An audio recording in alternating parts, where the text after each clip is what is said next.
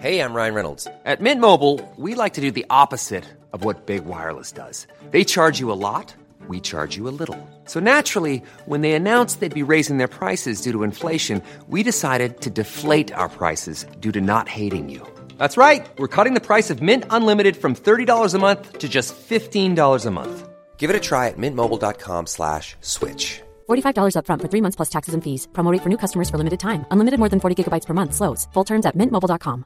If you thought the only way to get a more defined jawline with natural looking results was through surgery, think again. Juvederm Volux XC is a non surgical injectable gel filler that improves moderate to severe loss of jawline definition and can help you achieve natural looking results with little downtime. Even better, this improved definition lasts up to one year with optimal treatment. No maintenance required. Improve jawline definition for a smooth, sculpted look with Juvederm Volux XC. For important safety information and to find a licensed specialist, visit juvederm.com. That's J U V E D E R M.com. Not for people with severe allergic reactions, allergies to lidocaine, or the proteins used in Juvederm. Common side effects include injection site redness, swelling, pain, tenderness, firmness, lumps, bumps, bruising, discoloration, or itching. There's a risk of unintentional injection into a blood vessel, which can cause vision abnormalities, blindness, stroke, temporary scabs, or scarring. Talk to a licensed specialist to find out if it's right for you.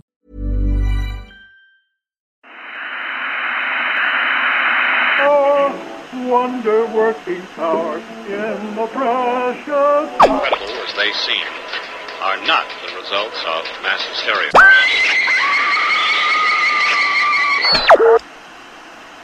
فکر کنم بهتره مجوز بکنیم چون الان روی ایستگاه اشتباهی هستید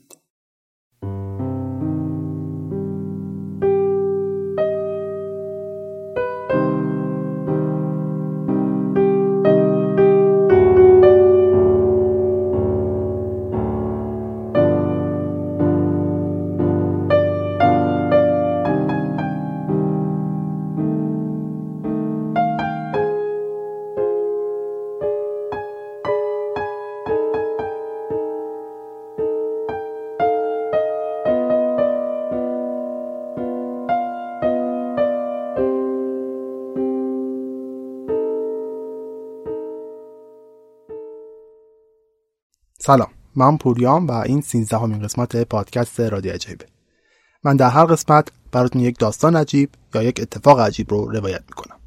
اگر می‌خواید رادیو عجایب رو بشنوید می‌تونید من رو از تمام app های پادگیر مثل Google Podcast Apple Podcast Castbox یا هر app پادگیر دیگه با search عبارت رادیو عجایب پیدا بکنید.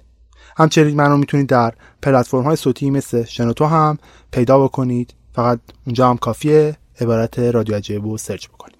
اگر می‌خواید من در شبکه اجتماعی دنبال بکنید می‌تونید من رو در تلگرام با ID Wonder Radio یا در توییتر با ID Radio Wonder پیدا بکنید. فقط در توییتر به جای O ی Wonder باید صفر بزنید. اگر دوست دارید رادیو عجایب هم حمایت بکنید می‌تونید در سایت حامی باش باز هم رادیو عجایب رو search بکنید و در اونجا از من حمایت بکنید. بنا دارم. که یک میکروفون تهیه بکنم برای خودم اگر دوست داشتید می‌تونید اونجا حمایت بکنید تا سریعترین خواسته محقق شه دیگه فکر کنم توضیحات اضافه رو بس کنم و برم سراغ اپیزود 13 هم.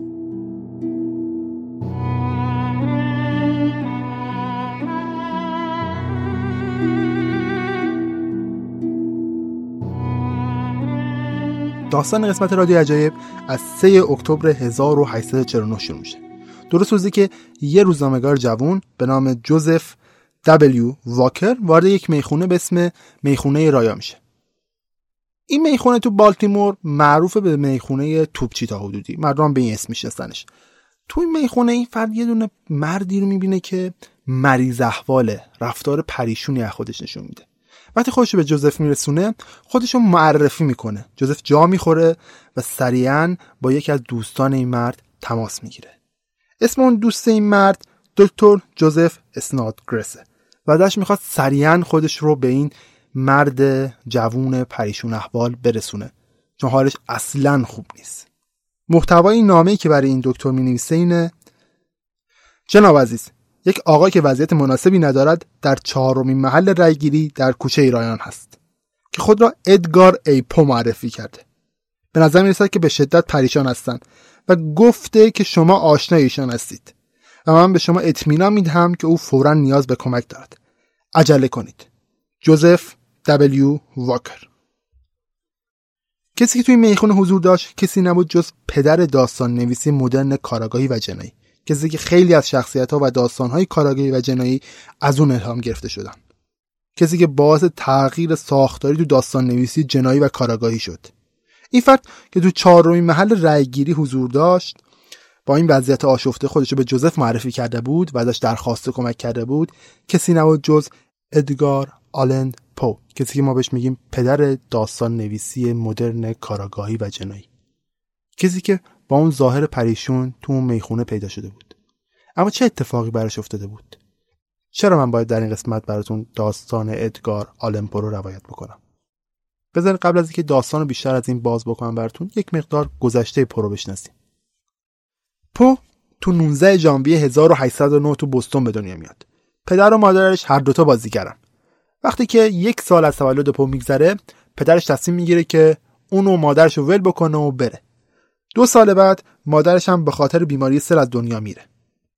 با همون ابتدای زندگیش با سختی روبرو میشه. می‌بینه که مادرش از دست داده به خاطر بیماری پدرش اونو ول کرده. هیچ وقت هم پدرش دوباره نمی‌بینه. بعد از مرگ مادر پو و فرار کردن پدرش حالا پو تنهاست. بعضی مدتی جان و فرانسیس آلن که از قضا جان هم یک تاجر سرشناسی اسکاتلندی بوده سرپرستی پو رو بر عهده می‌گیرن. ولی هیچ وقت پو به صورت رسمی سرپرستیش به این دو نفر منتقل نشده بلکه فقط پیش این دو نفر بزرگ شده. و تا دوره نوجوانی هم سرپرست پو بر عهده همین دو نفر بود. پو همینطور که بزرگتر و بزرگتر میشه کم کم از دست دادن های بیشتری رو تجربه می‌کنه. اول از همه بعد از دست دادن مادرش تو 15 سالگی اولین مشوقش از دست میده. بعدتر فرانسیس آلنزنی که بزرگش کرده جای مادرش بوده از دست میده. بعد از یه مدت تصمیم می‌گیره بیاد تو سن 20 سالگی به دانشگاه تو ویرجینیا بره. ولی می‌بینه خب تو دانشگاه جا... چیز خاصی یاد نمی‌گیره به علاقه هاش نمی‌تونه برسه. دانشگاه رو ول می‌کنه به درخواست جان آلن تصمیم می‌گیره به ارتش بپیونده به ارتش میپیونده افسر میشه. ولی خب می‌بینه تو ارتش هم با سازوکارهای ارتش کنار نمیاد به تیپش نمی‌خوره. از اونجا هم تصمیم می‌گیره بیاد بیرون و از اونجا وارد راه و روش ادبیات میشه. اول تصمیم می‌گیره یه شعری بنویسه به اسم تیمور لنگ و دیگر اشعار که تو سال 1827 منتشر میشه. به اسم یک بوستونی همین کتاب منتشر می‌کنه یعنی ترجیح میده به اسم خودش منتشر نکنه این کتاب خب کتاب اصلا موفق نیست با شکست رو برو میشه. از طرف دیگه هم از ارتش اومده بیرون اومده تو حرفه داستان نویسی و شاعر بودن و این حرفا. همینا باعث شده که با جان کسی که قیمشه و بهش پول میده هم به مشکل بخوره. کم کم رفته رفته این مشکلات هم بیشتر داره میشه. می‌بینه که خب تو نویسندگی زیاد موفق نیست بر همین نویسندگیشو ول می‌کنه برای سالها مشغول ویراستاری و نقد نویسی ادبی میشه. یعنی میشه منتقد ادبی. نقداش هم خیلی نقدای معروفی بوده به خاطر اینکه خیلی نقدای سفت و سختی داشته. برای همین هر کسی که توسط پر نقد می شده کارش ارج و قرب بهتری پیدا می‌کرده بین طرفدارها. در هر صورت وضعیت برای همین پو همینجوری میگذره و با نقد نوشتن و ویراستاری کردن زندگی خودش رو میگذرونه. تا اینکه تو سال 1835 تو بالتیمور وقتی که هنوز 27 سال داره تصمیم می‌گیره ازدواج می‌کنه. میره سراغ دختر خاله 13 سالش به نام ویرجینیا. اون با دختر خاله 13 سالش یعنی ویرجینیا کلم ازدواج می‌کنه و هر جفتشون تصمیم می‌گیرن که یه زندگی جدیدی رو شروع بکنن. برای همین شروع می‌کنن به نقل و مکان کردن به نیویورک. وقتی پو نقل مکان می‌کنه به نیویورک دوباره برمیگرده به همون پیشه گذشته خودش. شروع می‌کنه به نویسندگی و شعر نوشتن. اولین کتابش رو تو سال 1841 به اسم کتاب قتل‌های خیابان مرگ منتشر می‌کنه. بعد از این کتاب اون یه داستان کوتاهی به نام حشره طلایی رو چاپ می‌کنه که نقطه عطف زندگی حرفه‌ایش محسوب میشه. به نظر من نقطه عطف زندگیش برمیگرده به اثر بعدی اون. تو سال 1845 یه شعری رو در نیویورک اوینگ میرور منتشر می‌کنه که یک شعر کاملا دارک و وهمالوده به اسم کلاق. این کتاب خیلی مورد این شعر بخشی در است خیلی مورد اقبال عمومی قرار می‌گیره. خیلی ها دوستش دارن. با اینکه خیلی شعر معروفی میشه خیلی ها میشنونش خیلی ها هنوزم که هنوز معروفه ولی اون زمان تنها برای اینش 15 دلار می‌گیره. 15 دلار دستمزد می‌گیره. و هیچ وقت هم چی نمیشه؟ هیچ وقت هم نمی‌تونه اونقدر که محبوب میشه ازش پول در بیاره. درست تو همین زمانی که سرفه های خونی ویرجینیا شروع میشه. نشونه های ابتلا به سل. ویرجینیا کم کم مریض و مریضتر میشه تا در تاریخ 1847 از دنیا میره. گویا پو قرار نیست زندگی خوشی داشته باشه و طعم خوشبختی رو بچشه. پو وقتی که ویرجینیا رو از دست میده یا با قول خودش سیسی رو از دست میده رو میاره به الکل. الکل رو می‌کنه جایگزین ویرجینیا برای خودش. این موضوع قدری پیش میره که دوستاش فکر می‌کنن که هیچ وقت هیچ وقت دیگه نمی‌تونه اون به زندگی قبلیش برگرده. اما خب شاید دوست داشته باشیم بدونی که چی باعث شده که دو سال بعد توی می‌خونه ای پو با اون وضعیت اسفناک پیدا میشه. خیلی شاید فکر کنیم به خاطر همین مصرف الکلی که گفتم کم کم پو به نابودی رفته و بعد یه دفعه توی یه دونه از این می‌خونه ها سر در آورده. ولی خب داستان اینجوری نیست. بقیه داستان پو نشون میده که اون تا حدودی با الکل مبارزه کرده. زندگی پو بعد از مرگ ویرجینیا با الکل گره خورده و زندگی شده شبیه داستانه ترسناک خودش. اون الان برده الکل الکل هم بزرگترین دشمنشه. ضربه آخرم نمیشه گفت الکل بیصد همونجور که گفتیم جان آلن سرپرستی پو رو بر عهده گرفته بود.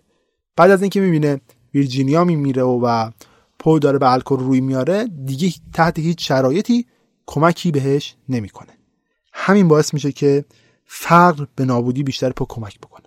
کم کم وضعیتش بدتر و بدتر میشه.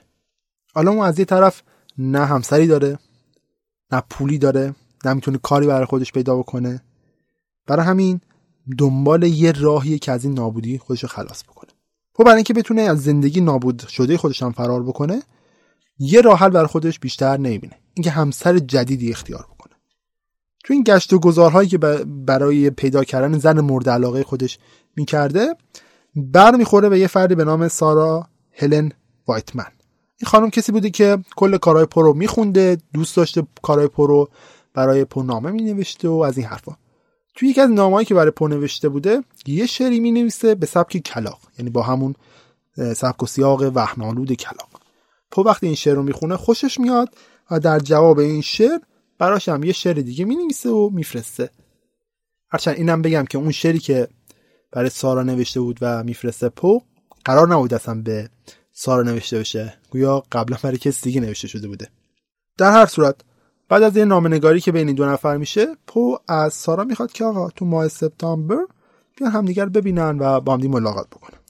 پو الان فکر می‌کنه که زندگیشو می‌تونه درست سایی بکنه. با سارا ملاقات می‌کنه و یه مقدار با هم دیگه میچرخن و با هم دیگه دید و بازی دارن تا یه نقطه می‌رسه که پو در آخر تصمیم می‌گیره که از سارا درخواست ازدواج بکنه. درخواستش هم مطرح می‌کنه. ولی سارا میگه که بذار من یکم فکر کنم و جوابشو بعدا بهت بدم. بعد از یه مدت که میگذره سارا جواب نشو به پو میده. بعد از این اتفاق پو حالا نمی‌دونم درد زیادی کشیده بود وضعیت روانی بدی پیدا کرده بود. میاد با خوردن شربت تریاک خودش رو می‌کشه. هرچند این شربت تریاک ممکنه صرفا فقط برای آروم کردنش مصرف می‌شده. قصد کشتنی برای پو وجود نداشته باشه. یعنی خودکشی نبوده باشه. چون در اون زمان شرایط تریاک چیز رایج بوده. و مردم می‌تونستن به راحتی بگیرنش چون یه دارویی بوده که مردم می‌تونستن خودشون آروم بکنن. در صورت پو به خاطر مصرف زیاد این شربت به کما میره تا یا به قول معروف تا لب مرگ میره ولی نمیمیره برمیگرده.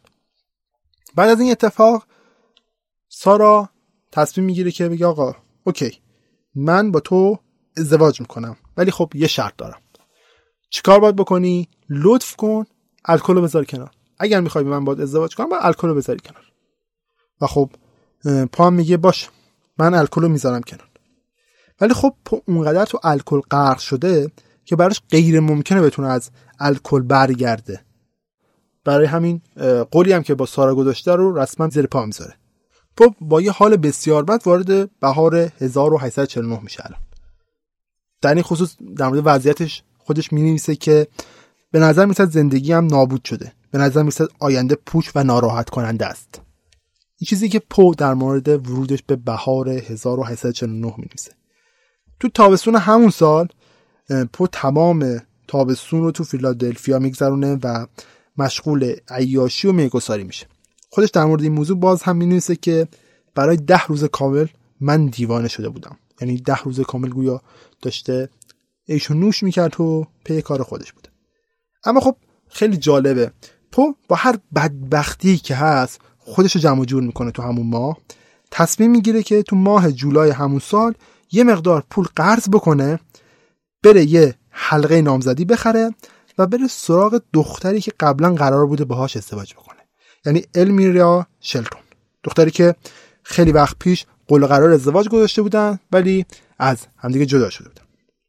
پیش المیرا شلتون میره ازش درخواست ازدواج می‌کنه. المیرا مثل سارا ازش زمان می‌خواد. میگه خب باشه اگر می‌خوای من با تو ازدواج کنم یه مقدار زمان بده. بذار من برم ببینم خودم با تو چند چندم و بعدش به جوابمو میدم. اینم اضافه کنم که پو برای اینکه نشون بده از الکل دور شده به المیرا میاد میپیونده به شاخه پسران مخالف الکل و عملا نشون میده که من دیگه نمی‌خوام برم سمت الکل. المیرا هم مثل سارا جوابی رو به پو نمیده. پو هم هنوز در انتظار جواب المیرا میمونه. ولی خب یه کاری براش پیش میاد و تصمیم می‌گیره به یه سفر بدون بازگشت بره. قبل از اینکه این سفر بدون بازگشت رو من براتون داستانش رو شرح بدم و بگم چه اتفاقی در این سفر میفته بد نیست یه نگاهی بندازیم به اینکه چه چیزی اصلا پو رو خاص می‌کنه چه چیزی نوشته های پو رو خاص کرده.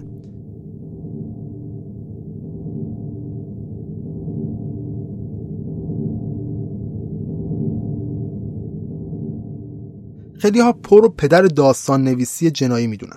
پدر داستان نویسی جنایی و کارآگاهی مدرن می‌دونن در اصل. شاید براتون جالب باشه که بدونید که پو اولین کسی بود که پروفایل نویسی جنایی رو توی داستانهاش باب کرد.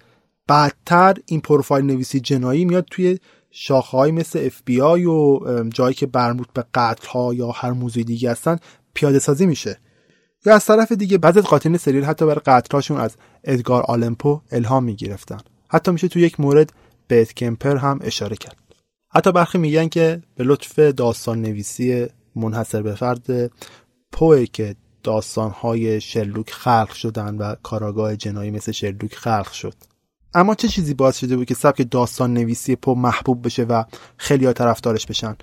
تو زمانی که ادگار نویسندگی می‌کرد داستانهای کاراگاهی و جنایی خیلی محبوب بودن و یکی از ژانرهای مورد علاقه مردم بود برای خوندن. ولی ادگار یه روش خاص برای خودش داشت. پو یه ساختار جدیدی برای خودش داشت. سالها منتقد ادبی بود ویراستار بود. برای همین تونسته بود به یک ساختار و فرم و سبک خاص خودش برسه. این فرم و سبکش دو تا قانون ساده داشت. می‌گفت داستان کوتاهی که من می‌نویسم داستانی که تو یه بار نشستم باید خونده بشه. یعنی شما اگر یک بار نشستین و کتاب پر رو باز کردین باید تا آخرش راحت برید.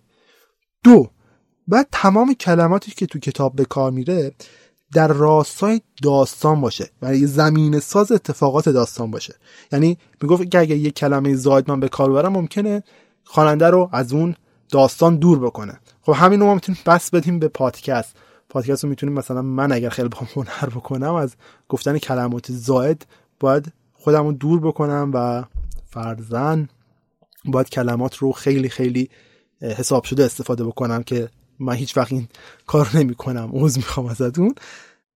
در هر صورت پو با رایت و اجرای کردن همین دوتا قانون ساده جهان داستان نویسی کاراگاهی رو زیر رو می‌کنه و یه تجربه به خوانندش منتقل می‌کنه که بعدتر بهش میگن وحدت تاثیر پو تو داستاناش یه هدف ساده داره؟ اون ترس رو فراتر می‌بره و تبدیلش می‌کنه به خشونت و وحشت. کتاباشو از تفسیرهای ساده و پیامهای اخلاقی دور می‌کنه و عناصر ماورطبیعی هم اضافهش می‌کنه. یعنی یه جورهایی سعی می‌کرد داستانهاشو به سمت تاریکی سوق بده. مثلا تو داستان قلب افشاگر یه قتلی شکل گرفته که صرفا فقط به خاطر همدردی بین قاتل و قربانی اتفاق افتاده. یا مثلا فردی به نام لیژیا تو داستان لیژیا فکر می‌کنه که تو قالب همسر دوم شوهرش به زندگی برگشته. یا حداقل اون راوی معتاد به تریاک این داستان اینجوری فکر می‌کنه. یا مثلا شخصیت اصلی داستان ویلیام ویلسون. کسی که فکر می‌کنه یه فردی داره تعقیبش می‌کنه و همیشه از سایه‌اش هم میترسیده توی زمانی تصمیم می‌گیره با اون فردی که تعقیبش می‌کنه برخورد بکنه. در که اون کسی که باش برخورد کرده ممکنه یه سایه توی آینه بوده باشه. پو یه کار نوآورانه می‌کنه تو اون دوران. این حس رو به خوانندهش تلقیم می‌کنه که راوی که داره براتون داستان تعریف می‌کنه ممکنه واقعیت رو نگه ممکنه دروغ به شما بگه. ممکنه حتی اون واقعیتی که از چشم خودش واقعیت رو بگه و اون واقعیت صرفا یک خیال باشه مثل داستان ویلیام ویلسون. در هر صورت اون میاد داستانهای خودشو با داستانهای ماورتبه قاطی می‌کنه و ترسناک و ترسناکترش می‌کنه. جدا از اینکه پو یه نویسنده داستانی خیلی خوبه میشه اونو به عنوان یک داستان نویس یا یک نویسنده تجربی زیرک هم تو قرن 19 هم دونست چرا؟ چون پو جدا از داستان نویسی هایی که توی ژانر کاراگاهی و جنایی می نوشت کلی حجف هم برای گرایش های اجتماعی نوشته بود. جذابیت این حجف ها این بودن که در سبک علمی تخیلی بودن. مثلا یک حجوی نوشته بود در مورد سفر کردن آدم به ماه. اونم نه یه سفر کردن معمولی بلکه با بالون. یا یه حجوی یه سفرنامه دیگه هم نوشته بود از یک فرد که توی خلصه رفته بوده در حال مرگ بوده و داشت می‌گفت که این فرد داره بین چندین و چند جهان بر خودش گردش می‌کنه. حتی پو داستان ماجراجویانه هم نوشته مثلا سفر به قطب جنوب. حتی پو یه رساله هم داره برای فیزیک نجوم. به غیر از صدها صفحه که برای نقد های کتاب ها داستان ها نوشته و کلی هم تئوری ادبی. کلا آدم بسیار فعالی بوده. ادگار آلن پو. وقتی که در مورد پو هم صحبت می‌کنیم بدون اشاره به اشعارش کاملا داریم اونو فراموش می‌کنیم. یکی از خلصاورترین و معروفترین اشعارش ترانه سوگواری است یا به قول خودش یادگاری محسوم و بیپایان داستان کلاق سیاه. داستان اینجوری که شما یه راوی غمزده ای رو داریم تو اینجا که داره میمیره تا حدودی تصمیم می‌گیره برای یه پرنده زندگی خودش رو شهر بده. اون پرنده هم یه پرنده معمولی نیست یه کلاقه پوپ با همین شعر خیلی معروف میشه ولی هیچ وقت به هیچ پولی نمی‌رسه. بلکه کلا تمام دارایی هایی هم که داشته رفته رفته از دست میده. همونطوری هم که گفتم زندگی هم که داشته زندگی خیلی خوبی نبوده و خیلی تاریک بوده.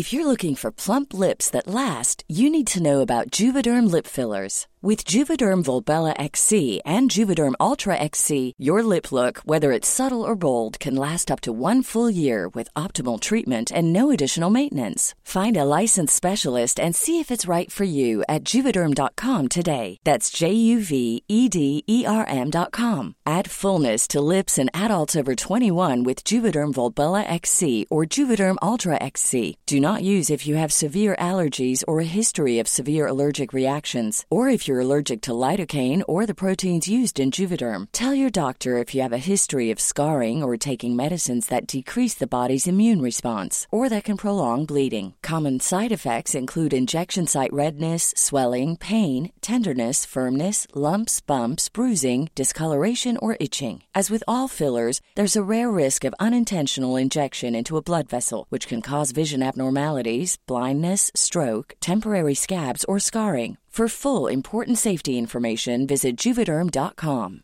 Hey, I'm Ryan Reynolds. Recently, I asked Mint Mobile's legal team if big wireless companies are allowed to raise prices due to inflation. They said yes. And then when I asked if raising prices technically violates those onerous two year contracts, they said, What the f are you talking about, you insane Hollywood ass?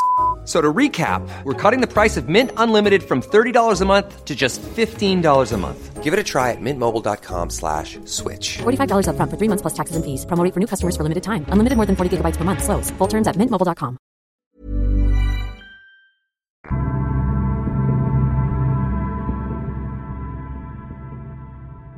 بهتر برگردیم سراغ این که ببینیم چرا پو به این سفر رفت اصلا توی این سفر چه اتفاقی براش افتاد تو 27 سپتامبر 1849 پو تصمیم می‌گیره ریچموند رو به مقصد فیلادلفیا ترک بکنه. چون قرار بوده کار ویراستاری اثر جدید مارگت لون رو انجام بده همین به این سفر قرار بود بره. قبل از اینکه بره سفر علمی را که تا الان تا حدود نامزد پاهم شده بود به پو میگه که آقا وضعیتت مناسب نیست مریض احوالی. لطف کن یه سر برو پیش یه دکتری ببین چته. پو برای اینکه بتونه بفهمه در چه حالی هست؟ آیا وضعیتش مناسب هست یا نه؟ تصمیم می‌گیره بره سراغ یه دکتر. از غذا این دکتر هم دوستش بوده. فردی به نام جان کارتر. جان کارتر به اون توصیه می‌کنه که قبل از رفتن یه مقدار استراحت بکنی. چون گویا مریض احوالی یکم با استراحت کردن حالت خوب میشه. ولی خب پو تصمیم می‌گیره کارتر رو ترک بکنه و یه اتفاق جالب خاصی هم که میفته اینه که موقعی که پو داره از مطب جان کارتر میاد بیرون عصای شمشیری خودشو جا می‌ذاره و عصای شمشیری جان کارتر رو با خودش می‌بره. این یه اتفاقی بود که موقع رخ میده. بعد از اینکه جان کارتر رو ترک می‌کنه پو میره فیلادلفیا. تو این مسیری که داره میره فیلادلفیا یک هفته تمام پو گم میشه. از نظر گم شدن یعنی اینکه آقا هیچ مدرکی وجود نداره که بتونیم ثابت بکنیم پو دقیقا اونجا بوده. ولی خب درست یک هفته بعد یه روزنامه‌نگار جوون به اسم جوزف دبلیو واکر همونی که تو اول اپیزود معرفیش کردم پو رو پیدا می‌کنه. سریع هم به جوزف ای اسنادگرس نامه می‌نویسه و داشت درخواست کمک می‌کنه و میگه پو وضعیتش خوب نیست و برس به دادش. حالا یه چیز جالبم که وجود داره این که آقا بعدتر اسنادگرس ادعا می‌کنه که تو نامه ای که برای به دستش رسیده در مورد پو جوزف نوشته بوده که پو به شدت مست بوده. حالا آیا وجود همچین چیزی وجود داشته یا نه؟ جای سوال داره. بعدا هم توضیح میدم. در هر صورت اسنادگرس سریع خودش به پو میرسونه و الان پو رو تخت بیمارستان دانشگاه واشنگتن افتاده. بعدتر وقتی اسنادگرس در مورد برخورد اولش با پو در تخت بیمارستان صحبت می‌کنه اون کلمه به کار می‌بره که کلمه عجیبیه منزجر کننده اون وضعیت کلی پو رو اینجوری ترسیم می‌کنه. موهای جوریده درمانده صورتی که افتاده چشم های لرزون و بیرو میگه که لباسی هم که تنش بوده یه پیراهن کثیف بدون جلیقه کفش های واکس نزده و خراب شده که حتی برای پاش هم بزرگ بوده.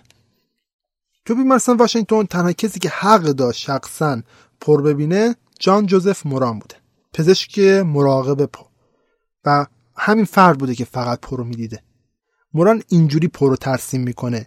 یک کت لک شده رنگ و رو رفته ابریشمی به تن داشت یک جفت کفش که خیلی پاره شده بودن به همراه یک کلاه حسیری پو هیچ وقت اونقدر هوشیار نمیشه که بتونه توضیح بده که چرا به اون روز افتاده. اصلا چرا این لباسا تنشه؟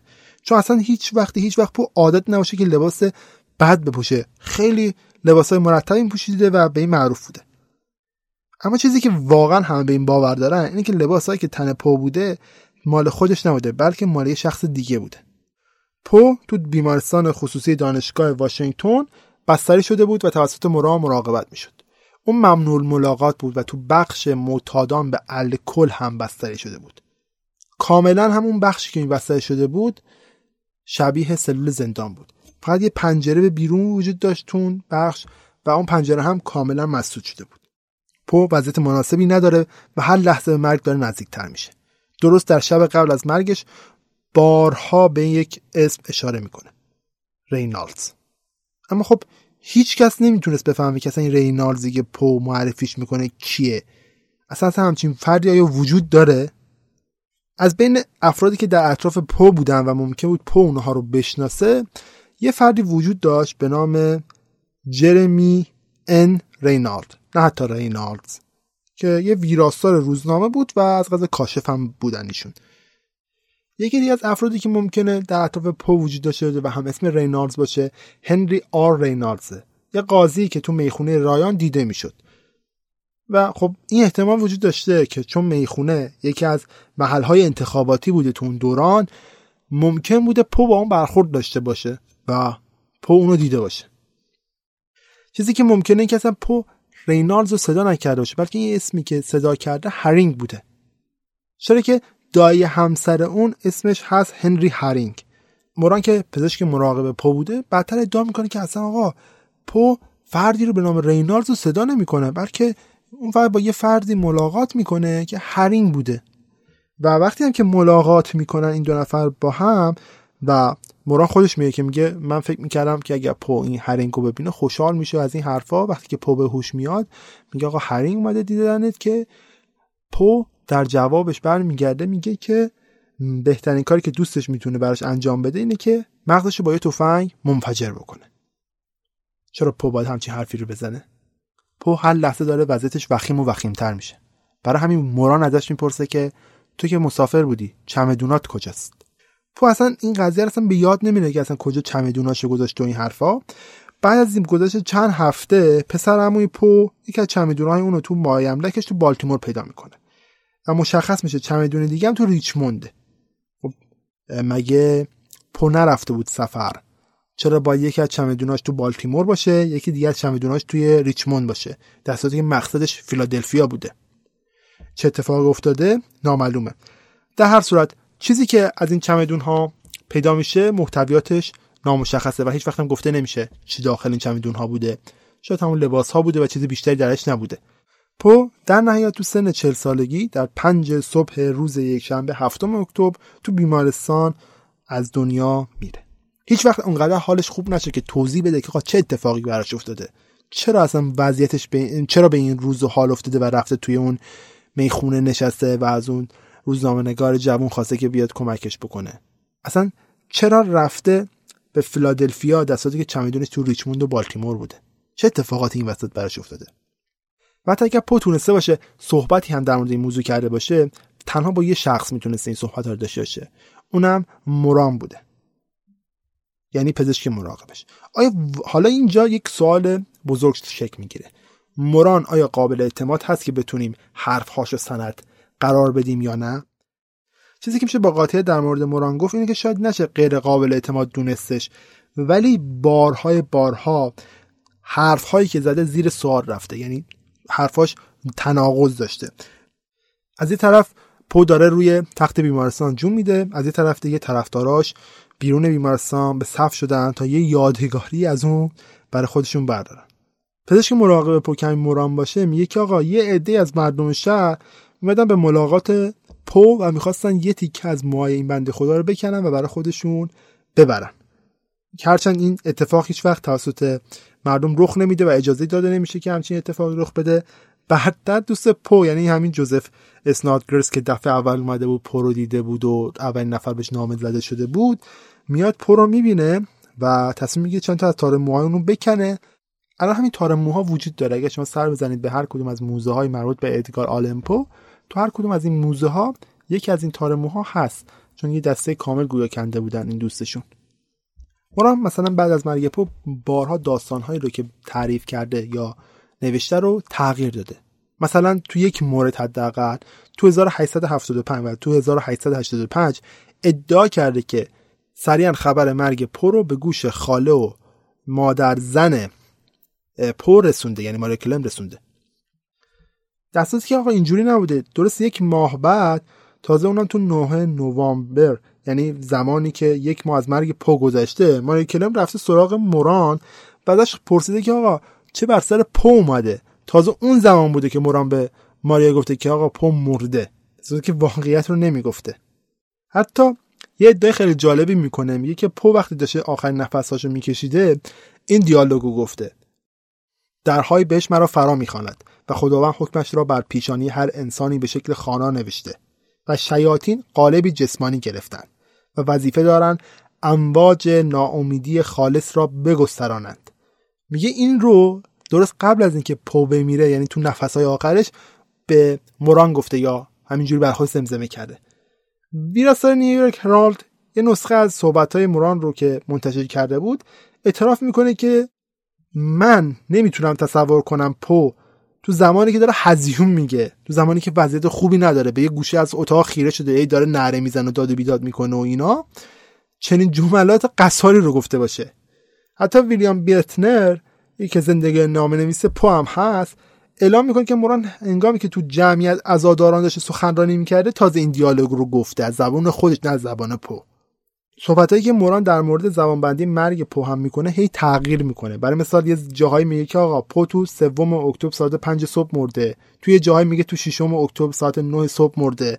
یا حتی یه جای ادعا می‌کنه که تو هفتم اکتبر درست روزی که مرده اونم تو ساعت ده بعد از او تازه به بیمارستان منتقل شده. هر وقت هم ازش می‌پرسن که آقا این حرفا درسته مدرکی داره اینا؟ میگه آقا شما برید تو اسناد مربوط به مرگ پر نگاه کنی که تو بیمارستانه اینا دقیقا ذکر شده.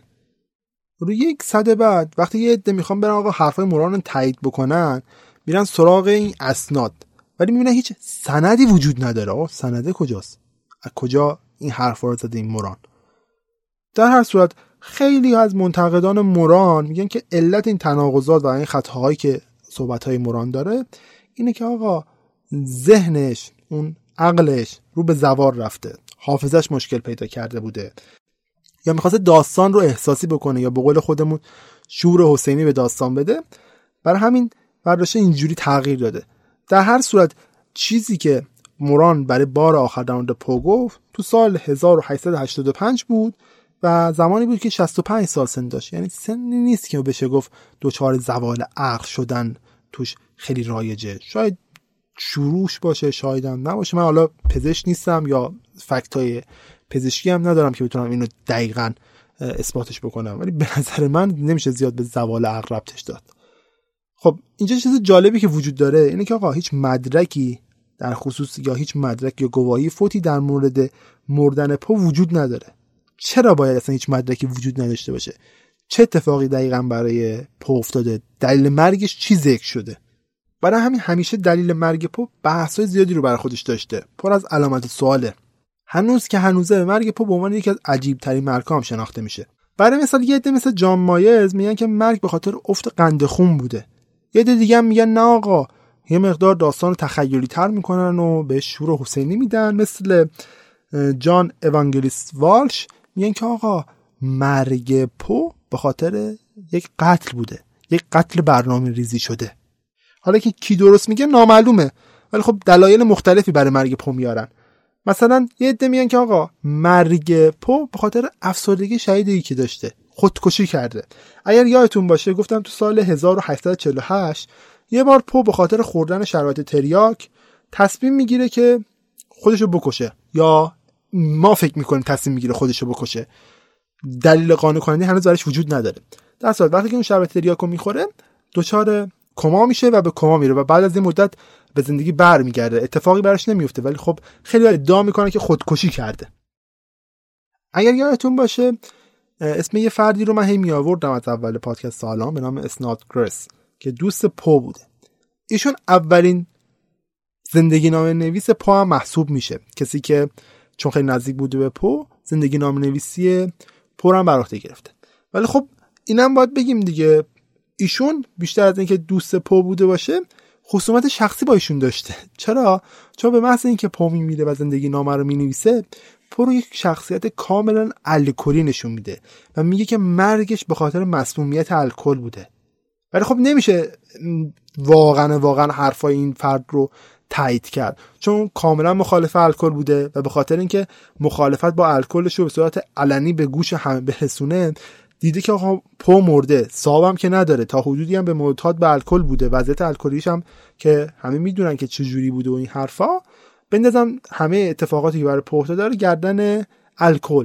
اینجوری من می‌تونم به اون خواسته های آرمانگرایانه خودم که ضد الکلی هم هست برسم.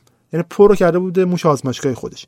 و خب موفق هم میشه ها. همچین هم نیست بگی موفق میشه ممکنه بسیاری از روایت که در مورد پو وجود داشته که مثلا گیر نمی‌دونم الکل افتاده و اینا واقعیت نداشته باشه. چرا؟ که چون یه عده از افرادی که پو رو می‌شناسن ادعا می‌کنن که آقا همچین هم آدم الکلی نبوده. مثلا توماس مین رید که میگه آقا آره پو آدم سرخوشی بوده یعنی خیلی دوست داشته برای خودش ایشو نوش کنه. ولی هیچ وقت بیشتر از مقداری خاصی خودش رو معتاد الکل نمی‌کرد. یعنی بیشتر از یه مقدار خاصی خودش رو مس نمی‌کرد.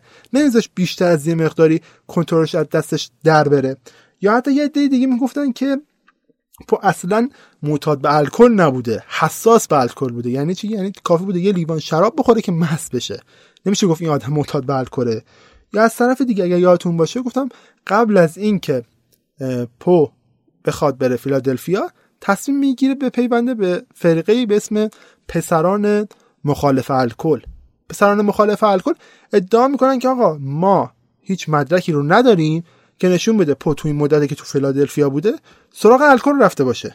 همین جور هم هست. حتی اون شخصیتی مثل موران که ما میگیم حرفاش هم غیر قابل اعتماد نیست برمیگرده میگه که آقا زمانی که پر آوردم به بیمارستان من دهنشو بو کردم آزمایش ازش گرفتم هیچ اثری از الکل تو وجودش نبود. پس نمیشه بهش اتهام زد که به خاطر الکل مسموم شده یا هر اتفاق دیگه براش افتاده. ولی خب هستن افرادی که هی بگن که آقا پو معتاد به الکل بوده یا از این قبیل چیزها. مثلا یه تحقیقاتی انجام میشه یه روانشناسی هم ادعا می‌کنه که که پو معتاد به الکل بوده. اما باز یه فرضیه دیگه هم در خصوص مرگ پو وجود داره. میگن که آقا ممکنه به خاطر یه لختی تو سرش یا یه التهاب مغزی مرده باشه. که خب این خیلی هم معقول تر نسبت به اون داستان مسمومیت به خاطر الکل. اما خب یه, یه چیزی جالبی هم این وسط بگم. گریس عملا دوست پو بوده و در موردش این داستان ها رو نوشته بعدا برای علیهش دشمنی کرده. ولی خب یه فردی وجود داشته که عملا واقعا تو همون زمانی که با پو در ارتباط بوده دشمنش محسوب میشه یعنی زیاد رابطه نزدیکی با هم دیگه نداشتن. و شهادتی که این فرد میده خیلی جالبه. این فرد توماس دان انگلیشه. یه دکتر آموزش دیده کسی که تا چیزی رو نبینه باورم نمی‌کنه. میگه که تو نوشته هاش در مورد پو میگه که تو زمانی که من پو رو میشناختم تا قبل از 1846 آیا تریاک مصرف می‌کرد؟ به عنوان یه مردی که پزشکه و مردی که اهل مشاهده هست میگم که هنگامی که او رو به دفعات چه هنگامی که در منزلم حضور داشت چه هنگامی که من تو منزلش حضور داشتم چه هنگامی که جای دیگه همدیگر ملاقات می‌کردیم هیچ نشانه از مصرف مواد مخدر یا حتی الکل هم در وجود اینشون ندیدم. پس این احتمال کاملا بیپای و اساسه. خب پس تا حدودی می‌بینیم که یه فردی که دشمنشه میاد حتی این اعتراف برش می‌کنه ولی یه دوست همچین اعترافی برهاش نمی‌کنه و بعدتر با یه زندگی نام نویسی اونو تخریب می‌کنه. تو سالهای بعدتر یه سری علل دیگه هم به خاطر مرگ پو مطرح میشه. مثلا بعضیا میگن که بیماری مغزی نادری داشته تومور مغزی داشته دیابت داشته کمبود آنزیم داشته سفلیس گرفته سکته کرده. بعضی بازم اونو به ترک الکل رب میدن و میگن دچار هزیان خماری شده. یا سر داشته یا منانژیت داشته. در هر صورت یه پزشکی به نام جان دبلیو فرانسیس از پوتو می 1848 یه آزمایشی گرفته بود. و می‌گفت که آقا باور داشته که پو قلبش مریضه. پو با این اوصاف منکر این قضیه می‌شده و می‌گفت آقا من حالم خوب و این حرفا. بعدتر تو سال 2006 یکی از موهایی که این دوست از اسنادگرس کنده بود از سر پو برداشته میشه و یه آزمایش هم رو انجام میشه که آیا ببینن آیا ممکنه روی سر پو یه دونه فلز سنگینی پیدا میشه یا نه؟ که آقا بعد از جستجویی که می‌کنن می‌فهمن که هیچ فلز سنگینی روی پو هم وجود نداشته. اما خب یه چیز جالبی که در مورد مرگ پو وجود داره اینه که آقا چرا اصلا توی اون حوزه انتخابی حضور داشته؟ درست می‌خونه بوده ولی خب تو سال 1872 یه سری ادعاهایی وجود داشته که آقا ملت یه جعل هویتی می‌کردن به اسم کوپینگ. کارشون چی بوده؟ فردای لباس های مختلف تنش می‌کردن بهش مواد مخدری هرچی می‌دادن با خودشون می‌برن حوزه رأیگیری مختلف و به اسم اون فرد چند تا رأی اضافه می‌دادن.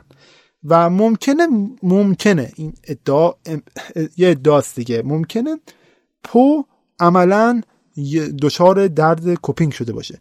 ولی خب این تا حدود قابل پذیرش نیست. چرا که خب تو همون سال انقدر که پو معروف شده بود تو مدت یه مجسمه از خود پو تو بالتیمور ساخته بودم. بالا وجود داشت. کی می‌تونست تو بالتیمور ورداره پو رو لباس تنش بکنه با لباس های مختلف برای تو حوزه رأیگیری مختلف به اسمای مختلف با اون رأی بده.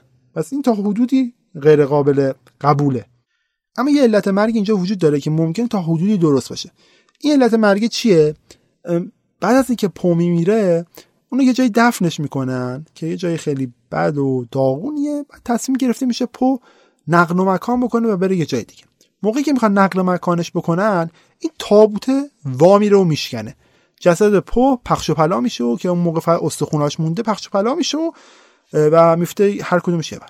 بعد یه نفر مسئول میشه که استخونای پو رو بذاره کنار وقتی که استخونای پو رو می‌ذارن کنار هم یه چیز عجیبی رو می‌بینن. می‌بینن که آقا اینجا جمجمه پو وضعیت خیلی خوبی داره یعنی صفر شده. در صورتی که اینجوری نباید باشه دیگه. بالاخره همه استخونا رو به متلاشی شدن می‌رفتن و نباید انا استخون سر خوب شده باشه. دلیلش چیه؟ یه عده می‌گفتن که آقا تو جمجمه سر پو یه بخشش واقعا صفر شده بوده. می‌گفتن که ممکنه پو تومور, مغزی داشته باشه. یعنی چی؟ اینجوری که ما می‌دونیم موقعی که یه فردی میمیره بخش داخلی مغز خیلی سریع بافت داخلی مغز خیلی سریع از بین میره. تجزیه میشه و از بین میره. ولی تومورها ویژگیشون اینه که به بخش استخونی جمجمه میچسبن و صف میشن و شبیه به آهک میشن. برای همین احتمال تومور مغزی و این چیزی که با احتمال مرگ بر سر تومور مغزی در پو احتمال زیادتر از همش چون یک چیز عینی وجود داره در موردش. هرچند این هم باز به صورت کامل تایید نشده. تو آخرین مورد هم اگه یادتون باشه تو هم اوایل گفتم از دلیل های مرگ پو گفتم شاید احتمال داشته باشه یک قتل برنامه ریزی شده وجود داشته باشه. این آقا که هم اسمش والشه میگه که ادگار گرفتار خانواده نامزدش شده. یعنی کی؟ اون دوست خانواده المیرا که ما خالش یا مادرش تصمیم گرفته که آقا نباید المیرا با پو ازدواج بکنه. یا آدم معتاد دامل خمره و ازدواج این دوتا اشتباهه. پس تصمیم می‌گیرن پو رو از صحنه محو بکنن. برای همین تصمیم می‌گیرن برن سراغ پو اونو پیدا کنن و بکشن.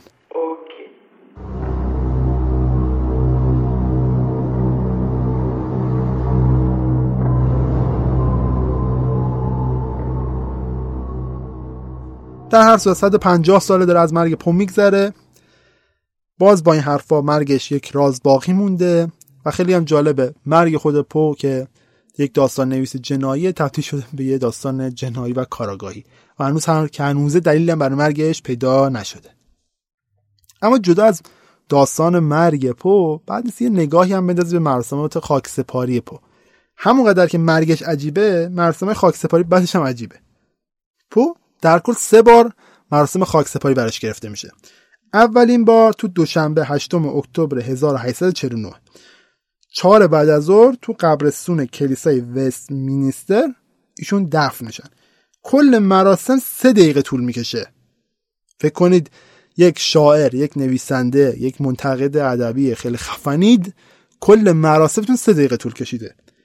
کل افرادی هم که توی این مراسم حضور داشتن هشت نفر بوده. که نهایتا داییش و خالش که همون مادر زنش هم می‌شده توی مراسم حضور داشتن.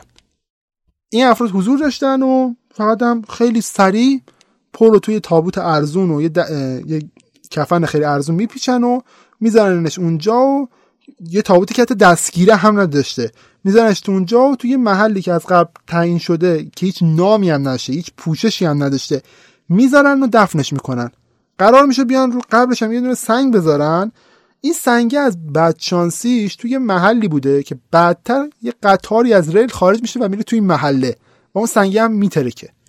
و بعد از یه مدت حتی سعی نمی‌کنن یه اسم ادگار آلمپو رو روی این سنگ قبر بنویسن. بعد یه شماره 80 رو می‌زنن روی قبرش که بدون هیچ نشونی از ادگار آلمپوه در هر صورت وضعیت انقدر ادامه پیدا می‌کنه تا اینکه چند سال بعد یه شاعر جنوبی به نام پاول همیلتون هین میاد به قبر پو سر بزنه یه بازدیدی بکنه دیدار از قبوری بکنه به قول معروف گفتنی.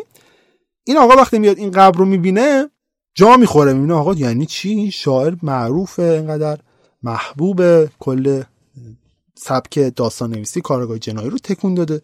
این چه وضع قبره؟ میره تو اولین روزنامه ای که می‌رسه یه مقاله چاپ می‌کنه در این خصوص. و خب این مقاله هم تاثیرگذار بوده. یه خانم معلمی به نام سارا سیگورنی رایس تصمیم می‌گیره همون یه معلم بالتیموری هم بوده تصمیم می‌گیره یه مقدار کمک جمع بکنه و یه قبر جدیدی برای این پوی نازنین بسازه. خیلی افراد کمک می‌کنن خیلی پول میدن و یه مبلغی بیشتر از 150 هزار دلار جمع میشه و تصمیم می‌گیرن یه قبر درست حسابی برای پو ساخته بشه. خود پیدا کردن قبر پام داستانش جالبه.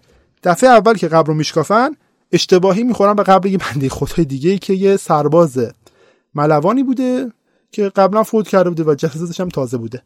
بعد از کلی گشتن تازه می‌تونن قبر پر رو پیدا کنن و وقتی می‌کنن اون تابوت ارزونه به لطف ارزون بودنش یا هر چیزی دیگه وا میره و میترکه رسما. و پو هم که گفتم جسدش پخش و پلا میشه. در هر صورت تو اون تاریخ پر از اون قبر در میارن و توی قبر جدید دفنش می‌کنن. حالا نکته جالب اینجا هست که حتی تو اون قبر جدید هم که دفنش می‌کنن سنگ قبر جدیدی که براش تعبیه کردن که سنگ قبر خیلی مجلل و خوب بوده حتی تو جای اشتباهی باز قرار می‌گیره. و باز مجبور میشن اون سنگ قبر رو بردارن توی جای دیگه بذارن. بعدترم چند سال بعد بقای همسر پو همون سیسی خودش به قبر پو میپیونده و در کنارش دفن میشه. 5 سال پیش هم یک مراسم خاک سپاری جدیدی دوباره برای پو گرفته میشه. این بار با یه تابوت مومی شکل که یاد بود طوری دوباره پو رو دفن می‌کنن. بعد از اینکه فیلم محبوب کلاق رو از روی داستان پو ساخته بودن این بود پایانی بر زندگی ادگار آلمپو. داستان نویس و شاعری که مرزهای داستان نویسی کاراگاهی و جنایی رو جابجا کرد شخصیت های بزرگی ازش الهام گرفتن کارکترهای زیادی تو داستانهای کاراگاهی و جنایی با خاطر اون خلق شد. کسی که باعث شد داستانهای کارگاهی به چیزی برسن که امروز هستن. ولی مرگش هم تبدیل شد به یکی از داستانهای کاراگاهی زمانه ما. در هر صورت خیلیاتون شدن شاکی بشید که آقا چی شد که باز تو رادیو عجایب یه داستانی تعریف کردم که تش نتونستیم بفهمیم واقعا چه اتفاقی افتاده برای اون فرد. چطوری مرده؟ خب دیگه این ویژگی رادیو عجایبیه. به قول یارو گفتنی شما با تحملش بکنید. اگه دوست ندارید منم ببخشید. امیدوارم از شنیدنش لذت برده باشید. باز هم میگم این آخر قسمت 13 هم رادیو عجایبه. باز هم تشکر از تمام دوستان عزیزی که تو شنیدن این قسمت منو همراهی کردن بکنم. ممنون که رادیو عجایب میشنوید. باز هم میگم اگر می‌خواید منو بشنوید از همه app های پادگیر کافیه رادیو عجایب رو search بکنید. تو پلتفرم های صوتی مثل شنوتو هم هستم. و کافیه رادیو عجایب search بکنید. و آیدی تلگرام هم هست. واندر رادیو در توییتر هم با آیدی رادیو واندر که به جای اوی واندر باید از صفر استفاده بکنید. و خب اگر دوست دارید از رادیو عجایب هم حمایت بکنید سایت هامی باش. رادیو عجایب. هر مبلغی رو که دوست دارید می‌تونید از من حمایت بکنید. مبلغ هم صرفا هزینه قرار بشه برای خود پادکست نه برای بنده. و اینکه آقا اگر انتقادی پیشنهادی دارید حتما میشنوم دوست دارم. انتقاد و پیشنهاد شما رو چون باعث بشه کار من بهتر بشه. امیدوارم آشنیدن این قسمت لذت برده باشید. در آخر هم تشکر می‌کنم از عارف خاجه نجاد عزیز و امیر قربانی که تو نوشتن و منتشر کردن و ادیت این اپیزود به من کمک کردن. دم همشون گم روز روزگارم. بر شما خوش.